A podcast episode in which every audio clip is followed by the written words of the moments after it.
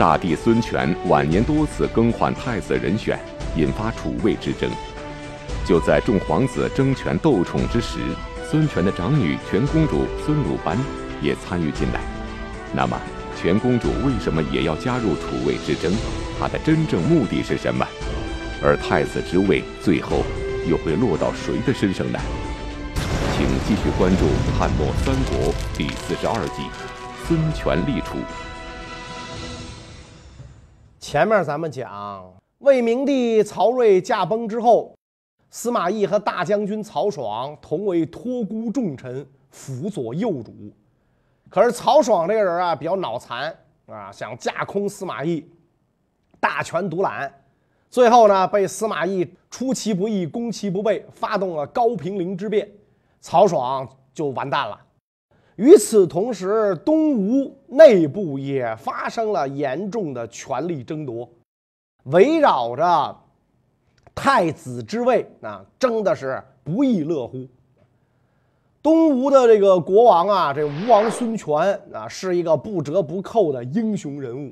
除了能够保境安民之外，孙权呢还能广纳忠言。他平时有个爱好，喜欢喝点小酒。这个经常喝酒啊，就容易误事。所以这个孙权当了吴王之后，这个酒瘾更大了啊，经常大摆酒宴，招待群臣。在这个酒宴将要结束的时候呢，他往往亲自起身向大臣们行酒啊，一一给大臣们这个敬酒。按说这个国王来敬酒，谁不得抢着喝呀，是吧？领领导随意我干了啊，领领导这份我也替干了，对吧？都得这这么表现。结果没想到吴王孙权走到骑都尉于翻面前，给这个于翻敬酒。这于翻呢不识抬举，给脸不兜着。假装喝醉了，咵一下趴地上了，啊，拒绝这个吴王敬酒。孙权一看，哟，这哥们喝大了，算了啊，那就饶了他吧，别让他喝了，是吧？于是孙权回到座位上，孙权回回到座位上一坐下，于帆，那你说你装就装到底，那于帆从地上起来也坐下了。领导让你喝酒，你敢不喝？是吧？你这官还想干不想干了？是吧？所以于帆干的这种这件事儿啊，让孙权非常生气，是吧？你摆明了不拿孤王当回事儿啊！我给你敬酒，你装醉，你找死吧，是吧？孙权当时可能也是酒喝大了，那这个这个这个怒从心头起，恶向胆边生，拔出利剑冲上去就要把于翻给宰了，是吧？当时在座的大臣们都吓得不敢劝阻啊，是吧？因为这个本来大王脾气就不是太好啊，然后这个这个现在又喝大了，不敢劝阻。只有大司农刘基上前一把抱住孙权，不让他杀于帆，并且呢跟这个孙权讲啊，说大王您在饮酒之后杀掉有才能的人是非常不妥当的，即使于帆有罪，罪不当死。而且他有罪，天下人又谁有有谁能知道呢？是吧？你也不能对外说，因为我给他敬酒，他不喝，所以我把他宰了。你也不能这么说吧？是吧？所以都大家都是会认为于帆是无故被戮。正因为大王您能广招人才，容纳贤士，所以天下有才之士才望风而至，我江东才能国泰民安。现在您一下子废弃自己的好名声，逞一时之快。您觉得这么做值吗？孙权听完之后非常生气，啊，说曹操能杀孔融，我为什么不能杀于帆呢？刘基说：“您看，您瞧您比的这人儿，是吧？曹操是贼呀，是吧？咱们天天骂他曹贼，曹贼，您能跟他比吗？曹操轻易的就害死贤人，所以天下人都反对他。而大王您施行仁义，与尧舜这样的贤君可比。”怎么能跟曹贼相提并论呢？孙权听完刘基这一番话，怒气才慢慢消退。啊，收把宝剑收起，这个回到座位坐下。那于帆因此免于死罪。酒席之后，孙权对手下人说：“说从今天开始，如果呢我要是喝高了，告诉你们要杀谁，你们可千万别去杀。”等我酒醒了，你们再问啊！如果这个，如果我酒醒了之后还说要杀他，再杀。还有一次，这个孙权在武昌临钓台饮酒，喝的是这个酩酊大醉。他喝醉了之后，啊，他叫人呐拿水啊洒这个席上的大臣啊，那泼水节，那大家玩儿啊，大家玩，而且呢跟大家说啊，今天饮酒不醉不归，都得给我趴着，没关系，有孤王在，没人敢扣你们的分儿啊，你你你们找找代驾这都都都用不着啊，一了歪斜开回去没关系，撞死人算我的，是吧？一定都要跟这儿喝大了不可。当时老臣张昭非常不高兴。板着脸，一言不发地离开了酒席，走到外面，坐到自己的车里边啊，我就不能喝大了，我不能酒驾，那我得三朝老臣，我得给臣民做榜样。坐到自己车里，孙权一看，哟，怎么回事？是吧？我叫你喝酒，你上车了，就派人叫他回来，说今天只不过是咱君臣共乐，一块饮酒取乐罢了。你没事儿你生的什么气呀？张昭说。过去纣王酒池肉林，也是饮酒取乐，也不认为是坏事儿。孙权听完这个话之后，脸上露出惭愧之色，一句话也不说，就立刻宣布散席。今天咱不喝了，就到这儿了。所以啊，从这两个小故事可以看出来，孙权是比较善于纳谏的啊，能够听进这个呃，就是臣子的意见啊。而且在东吴，君臣关系也非常融洽啊，远远这个到不了像后世那因为得罪皇帝被满门抄斩这种事儿啊。到了公元二百二十九年，孙权趁着魏明帝曹睿年轻，吴国跟蜀汉关系也比较好的时机，正式称帝，改元黄龙，他就是历史上著名的吴大帝。孙权称帝后，积极与东南周边国家建立友好关系。东吴使者曾经到达过今天的台湾岛、柬埔寨、越南等地。但是，就在孙权积极拓展对外关系的同时，也将祸水引入了东吴。那么，吴国又将面临怎样的险境呢？除了在这个东南沿海积极开拓之外，孙权还曾经联络辽东。辽东一向是公孙家的势力割据，从汉末就是这样，所以他也并没有臣服于这个三国当中的任何一国。割据辽东的公孙渊为了对抗魏国，特意派遣使臣渡海来到这个江东，向孙权称臣。公孙渊派遣使臣来向孙权称臣，让孙权特别高兴。打算呢遣使封公孙渊为燕王，而且呢派将领率兵一万一同去。文武大臣们纷纷劝阻，啊说呀这个公孙渊啊肯定是受到了魏国的压力，他这个割据一方的一个土皇上啊，先是一度曾经归附了魏国，后来又叛变了，受到魏国压力，所以想利用咱们江东啊来对抗魏国。根本咱不要这么兴师动众啊！你弄一万的军队去，好是吧？那不是为他人做嫁衣裳吗？咱就派个使者去就完了。他虚头巴脑的，咱也别实在。那孙权不听，坚持要派使者和将领同去啊，要率军去。老臣张昭一看这个孙权这么刚愎自用，一气之下装病在家，不上朝了。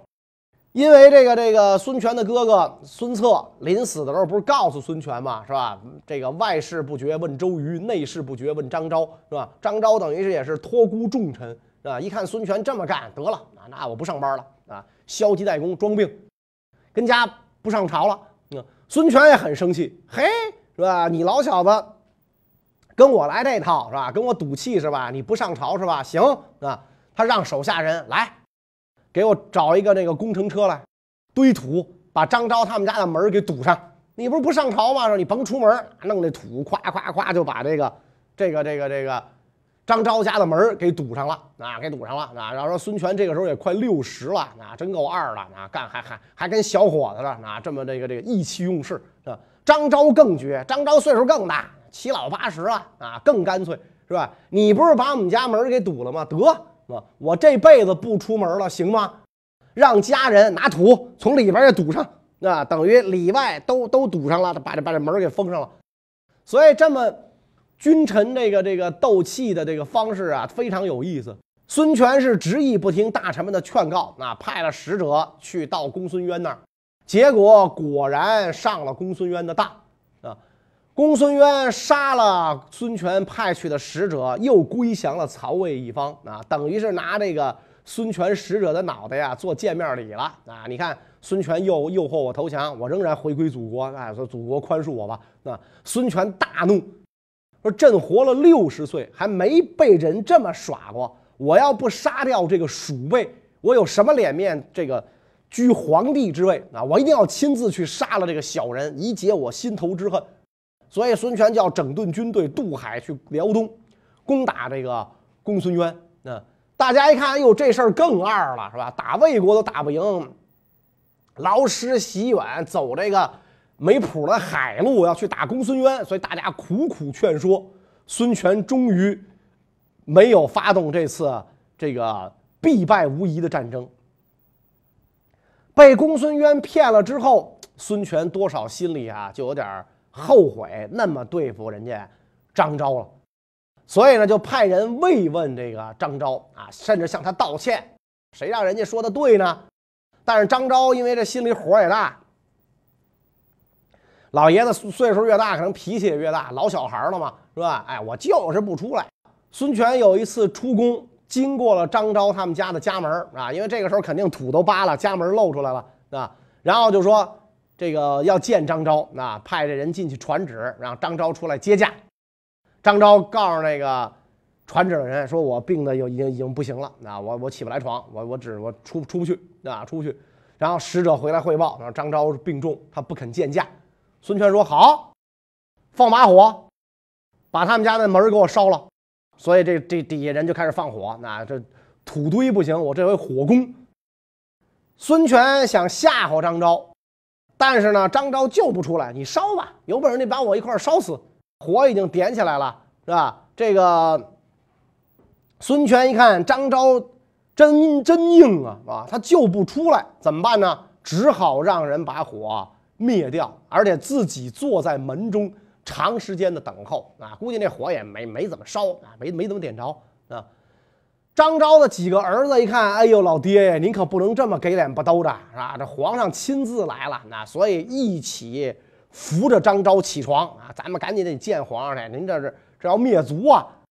孙权用自己的车啊，把这个张昭拉回皇宫啊，然后当着文武百官的面深切的责备自己啊，张昭这才原谅了孙权，又开始参加朝会啊。所以可见这个时候啊。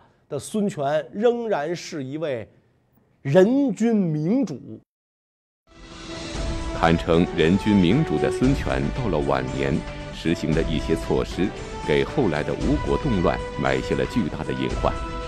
那么，孙权都颁布了哪些措施？他这样做的原因是什么呢？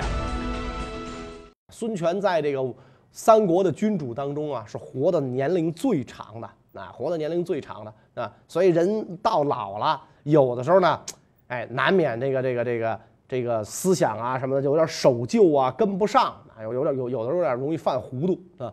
自古啊都是这样，这个老年皇帝啊，这个他的猜忌心理比一般人要重得多。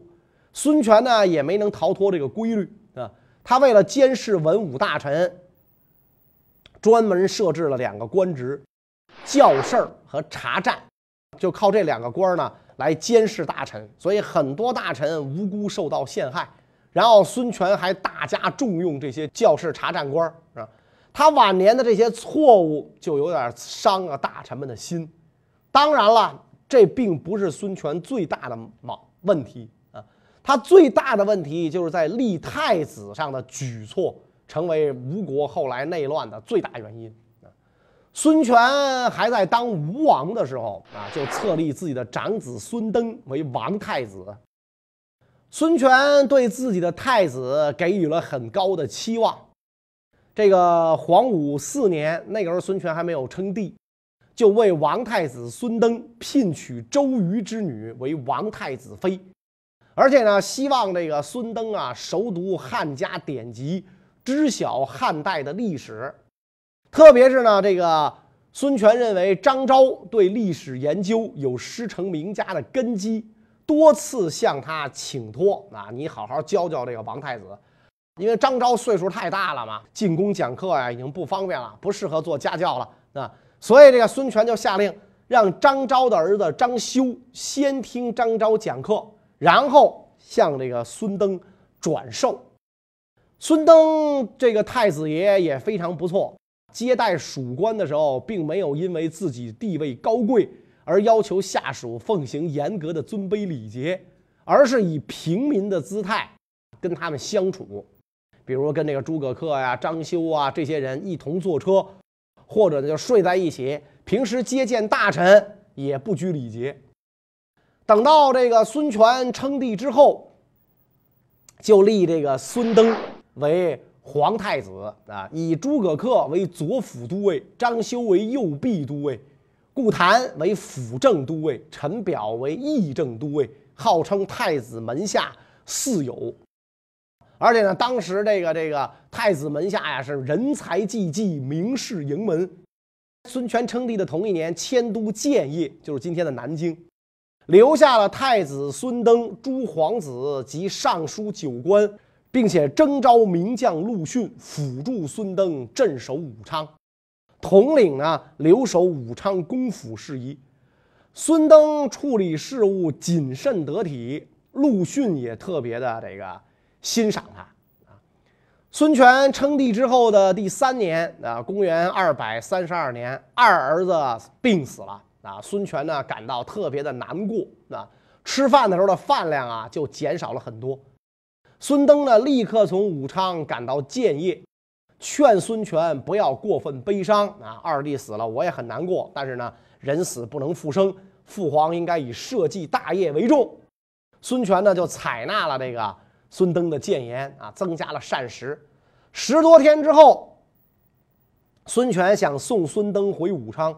但是这个孙登呢，执意要留在父亲身边侍奉，于是呢，孙权就打消了这个念头，让孙登呢留在了建业。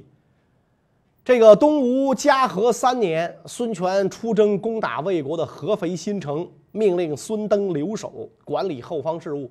当时农作物收成不好，盗贼增多，那这个孙登制定法令对付盗贼，取得了非常好的效果。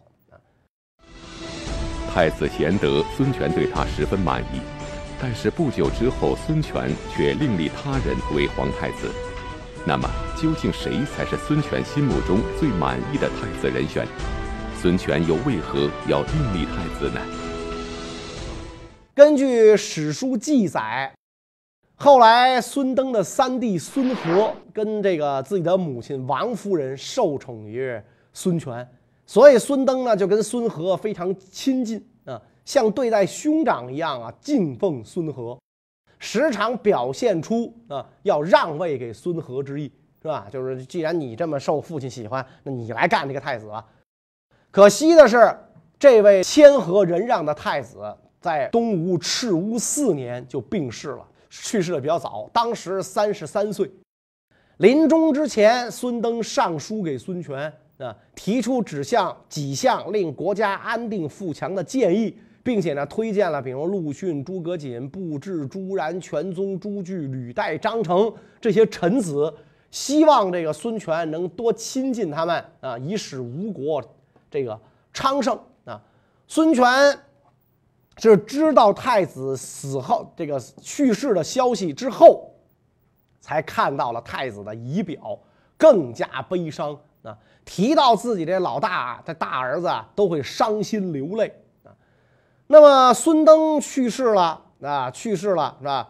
在此之前，他二弟也已经病故了，那总得有人来接班吧。所以孙权就立三子孙和为皇太子。没想到孙和当上太子之后，围绕着东吴的太子之位，就上演了血腥的争夺。孙和跟哥哥孙登一样，是吧？处事也比较沉稳老练啊。孙权让他考察朝臣，孙和呢都是能听取大家的意见，比较公正的看待每一位大臣。朝臣之间有了矛盾，他也能从中调处。所以按说孙权这第二任太子也是不错的啊。但是呢，孙权不是就这么几个儿子，他孩子多呀啊，那媳妇儿多，孩子多，孩子一多就容易出事儿。今天老百姓，我们看电视剧啊，看电视啊，什么《法制进行时》，什么大家说法，你看着你你只要一打开电视机，就经常是这种事儿，是吧？哥几个为了抢房产，那对簿公堂，是吧？人脑子能打出狗脑子来，都经常是这种事儿。那你想呢？百姓家的孩子为了个房产，还闹的是四邻皆知；那帝王家为了争权，那不得白刀子进去，红刀子出来？所以这个。孙权册立孙和为太子之后啊，又封另一个儿子孙霸为鲁王。孙霸受到特别的宠爱，待遇上呢跟太子孙和没有差别，俩人同住一宫，礼仪俸禄完全一样。群臣对此啊颇有议论啊。太子是未来的君王，藩王只是臣僚，应该有区别。所以孙权一听啊，那那好吧，你们哥俩分工居住吧。然后呢，僚属也加以了区别。这样一来，兄弟之间在感情上就产生了裂痕啊。孙霸也是个有野心的主儿啊，为了实现自己的目标，一心结交当时的天下名士。这样一来，吴国从侍从到宾客到朝臣，就形成了对立的两派：太子孙和一派，鲁王孙霸一派。双方互相仇视敌对，猜忌二心。孙权听说之后啊，就说：“哎，你们俩要专心学习，不要跟宾客往来啊。”就是意思就是谁也别搞小集体了。但是呢，除此之外，孙权并没有做出稳固太子之位的具体措施。就在太子孙和、鲁王孙霸争权斗宠的时候，孙权的长女全公主孙鲁班也参与了进来。那么，全公主为什么也要加入太子之争？她的真正目的究竟是什么呢？孙权的长女孙鲁班是嫁给了左护军全宗，所以呢被称为全公主。全公主孙鲁班跟太子孙和的妈王夫人不和，孙权呢因为立了孙和做太子，就想立王夫人为皇后，所以公主就百般阻挠。后来呢又怕这个太子继位之后啊怨恨自己啊。心中感到不安，就多次在这个父皇面前毁谤太子啊。有一次，这个孙权病重在床啊，就让太子啊去祭祀孙策的这个庙宇啊，到孙策的祭庙祈祷啊。太子妃的叔叔张修啊，他们家就在孙策的祭庙附近，于是呢，他就邀请太子啊，顺便来家坐坐。这根本就算不上什么事儿。但是这事儿呢，被这个人抓住了把柄。全公主派人监视，并且呢报告给孙权，说太子不在庙中，只去妃家商议事情，而且说王夫人看到陛下病重卧床，面有喜色。孙权听完之后怒发冲冠，勃然大怒。王夫人因为这件事儿吓得郁郁而终。这样一来，孙权对太子的宠爱啊就衰减了啊。看到孙权对太子宠爱减少，鲁王的党羽们就在这个皇上面前啊，开始诬陷毁谤太子啊。这帮人本来就擅长造谣诽谤。孙权虽然还没老糊涂，但是呢，他也认为这些个指控不是空穴来风，所以感到很迷惑。这个时候，重臣陆逊上书规劝啊，说太子是储君。应该有坚如磐石的稳定地位。鲁王是藩国之臣，对他的宠爱俸禄应该有差别。那彼此各得其所，上下才能相安。而且这个陆逊连续上书三四次，这个言辞恳切，还要去京师当面陈述嫡庶大义。但是陆逊这个时候的做法，不但没有让孙权醒悟，反而让孙权。有点烦啊，有点这个这个不高兴。大臣顾谭是陆逊的外甥，那当年曾经是东宫四友之一。这个时候也给孙权上书，说臣听说，甭管是一国还是一家，一定要有明确的嫡庶区别，使尊卑之礼各不相同，高下有别，等级不可超越。只有这样，骨肉恩情才能保全，夺嫡的邪念才能断绝。长沙王吴瑞疏远陈辽，但是世代在长沙做官享福，七个异姓诸侯王弄死了六个，就他们家传了好几代。为什么呢？因为他势力轻微。从前汉文帝让慎夫人与皇后并坐，元昂让慎夫人座位后退，文帝面有怒色。等到这个元昂谈论起上下尊卑大义，沉睡戚夫人被砍成人质的警戒，文帝已然面有喜色，慎夫呢也也就醒悟了啊。所以今天微臣所陈述的，并不偏袒任何一方，实在是。为稳定太子，并利于鲁王，才说这番话。但是呢，这番话传到鲁王耳朵里头之后，鲁王跟顾谭也产生了隔阂啊。当时的太子太傅武粲也多次请求派鲁王出镇下口，并且驱逐鲁王身边的小人，不要让他们留在京师。而且呢，还多次向陆逊通报消息。于是鲁王和自己身边的党羽一起诬陷武粲，孙权大怒，拘捕武粲下狱处死。武粲因为多次跟陆逊联系，所以孙权派遣这个中使啊，就是太监去责问陆逊。陆逊，你想国之重臣呢，原来那么受这个信任的，被这个主上责问，所以就愤懑而死。俗话说：“鹬蚌相争，渔翁得利。”就在孙和孙霸争得不可开交的时候，太子之位却落入了他人手中。那么最后究竟是谁登上了东吴皇太子的宝座？而孙和孙霸又落得怎样的下场呢？因为全公主的诬陷和鲁王一党的不停进攻，到了公元二百五十年的秋天啊，这个二百五这这一年，孙权终于幽禁了太子孙和。朱据跟尚书仆射屈晃带领文武百官，用泥涂抹自己的头，自行绑缚，连日到宫门外跪求放了孙和。啊，孙权登上宫门一看，十分厌恶啊，就命令各自责打一百杖。朱据降为新都郡丞，由这个这个这个朝中重臣一下给贬到一个郡丞啊。然后屈晃罢官，退居乡里。这个。官吏因为剑指孙权废太子被诛杀流放的好几十人，孙权把太子孙和废为平民啊，然后这个迁居外地。但是呢，他又赐鲁王孙霸自杀啊。孙霸百计千般啊，那机关算尽，虽然让兄长丢了储君之位，但是自己也没得着好啊，跟哥哥一块儿落了个双输的下场。而且孙权还把孙霸一党全部诛杀，尸体扔入长江！到此为止，东吴的这个楚魏之争才算是落下了幕啊，才算落了幕。当年十一月，孙权立孙亮为太子，鹬蚌相争是渔翁得利。那么这个得了利的孙亮，能够顺利的成为吴国至高无上的统治者吗？关于这个问题呢？我们下一讲再讲，谢谢大家。